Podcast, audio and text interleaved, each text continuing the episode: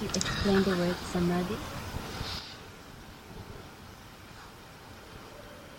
Experiencing that love, that bliss, or uh, sense of fulfillment and whatever you call it, getting fully absorbed in it without this reflect defensive mechanism. That is samadhi.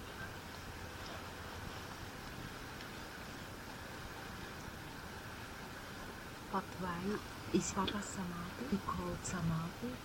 Samadhi has different meanings. Samadhi may be is a tomb. Any tomb is a samadhi. Any tomb of any person. Samadhi means a tomb. And a samadhi means a state of samādhāna, a state of all our quest for concretization of our abstract sense of fulfillment is answered. That is why, what is the word for samādhānam? Answer is samādhānam. Where you get answered, you feel you are answered. All your needs are answered.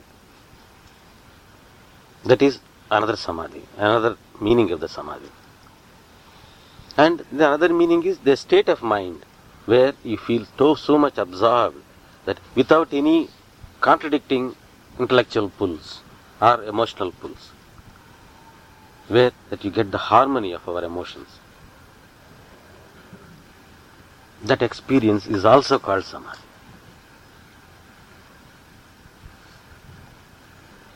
The right meaning of that is where you experience that your needs are answered. There is no conflict at all again. There ends the matter. It's no further question. There is no seed for further conflict. In the ordinary, the biological sense, the death is the answer.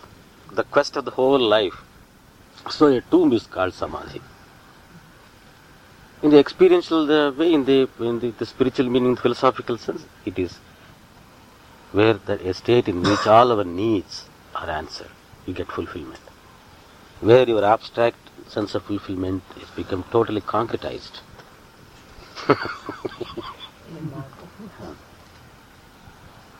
This samadhi can take it in different ways. The word is Baba is in samadhi, that state of consciousness. What we see concretely is his tomb, is samadhi. And when we go there, what we get is samadhi, our needs are answered. So in all the three senses, it means something. That is why he said, my samadhi will answer. Na samadhi, samadhana chiptundi. His state of fulfillment will answer the various needs of the people. I don't think even before nineteen eighteen that he was in the physical body. Because that he himself said, my Murshid has already freed me from this body. Whoever thinks that this body is Sai Baba hasn't seen Sai Baba at all. He needs some means to interact with, with some people, and because it has already been released and it was actually a moving tomb. Mm. That was a, li- a limited tomb, a small tomb, which was capable of interacting with some people, only some people. And then because of the, the needs, the growing needs, we had to change. Before we, was, we were in the world flat, and then we have we, we need to improve our accommodation, we have shifted here to cater to the more needs. So he has changed his tomb. From that tomb to the present tomb. That is why he said that my tomb will speak, my tomb will move, my tomb will, will answer. Just as his body was answering. Would you say something about that event? Celebrated with such spirit, grandeur, and it's a joyous occasion today. But when he left his body, it can't have been like that for the people left behind.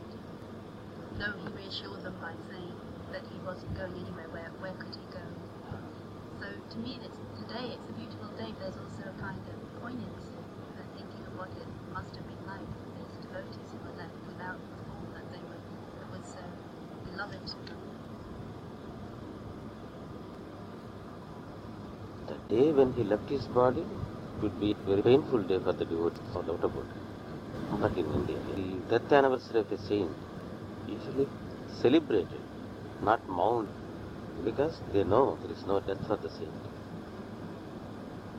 Because of the personal attachment that the devotees had when the master was in the body, it was natural that many people cried, and it was a day of great sorrow. But later it became the custom. Then they tuned with the Indian custom.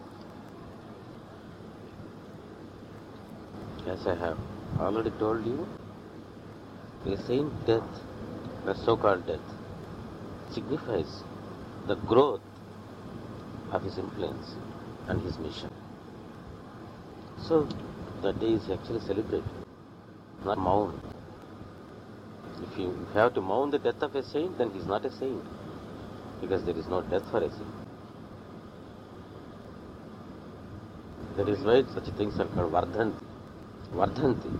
Vardhanti means Vardha, means which grows, develops, unfolds. Actually growth. Maybe a stoppage at the growth of the body, but not the influence of the saint.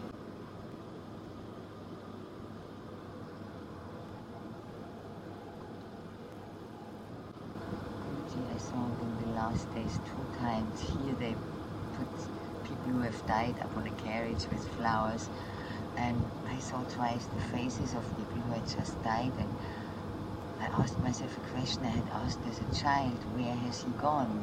Yeah, but actually I don't know anything about it.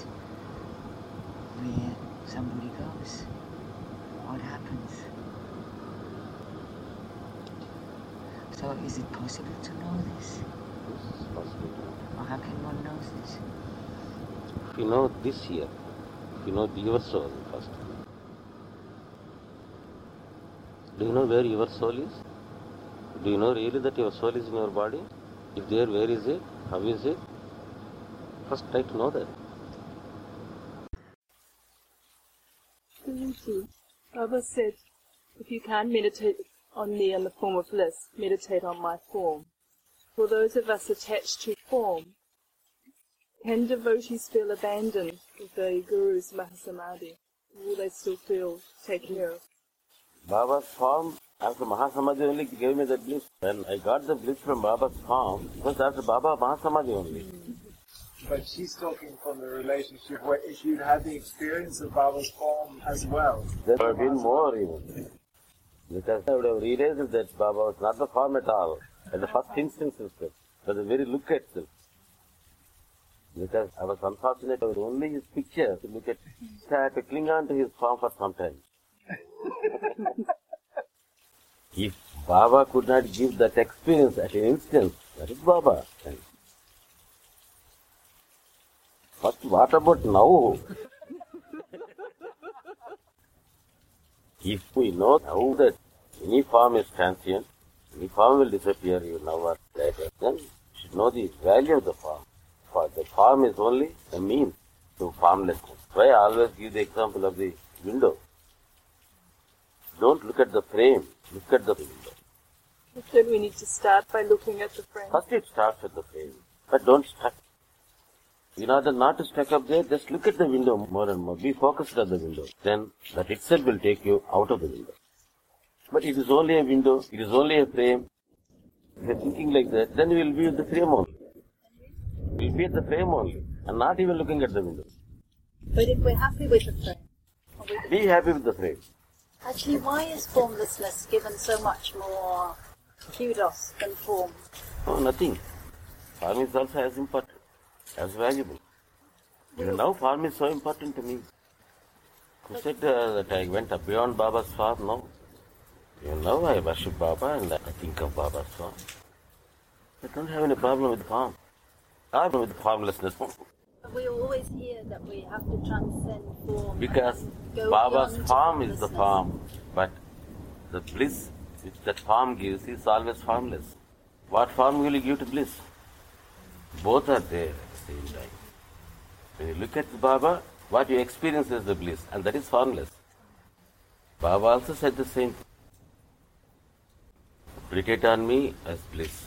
If you can't do it, Look at my palm. If you look at the palm, what you do is you meditate on bliss again.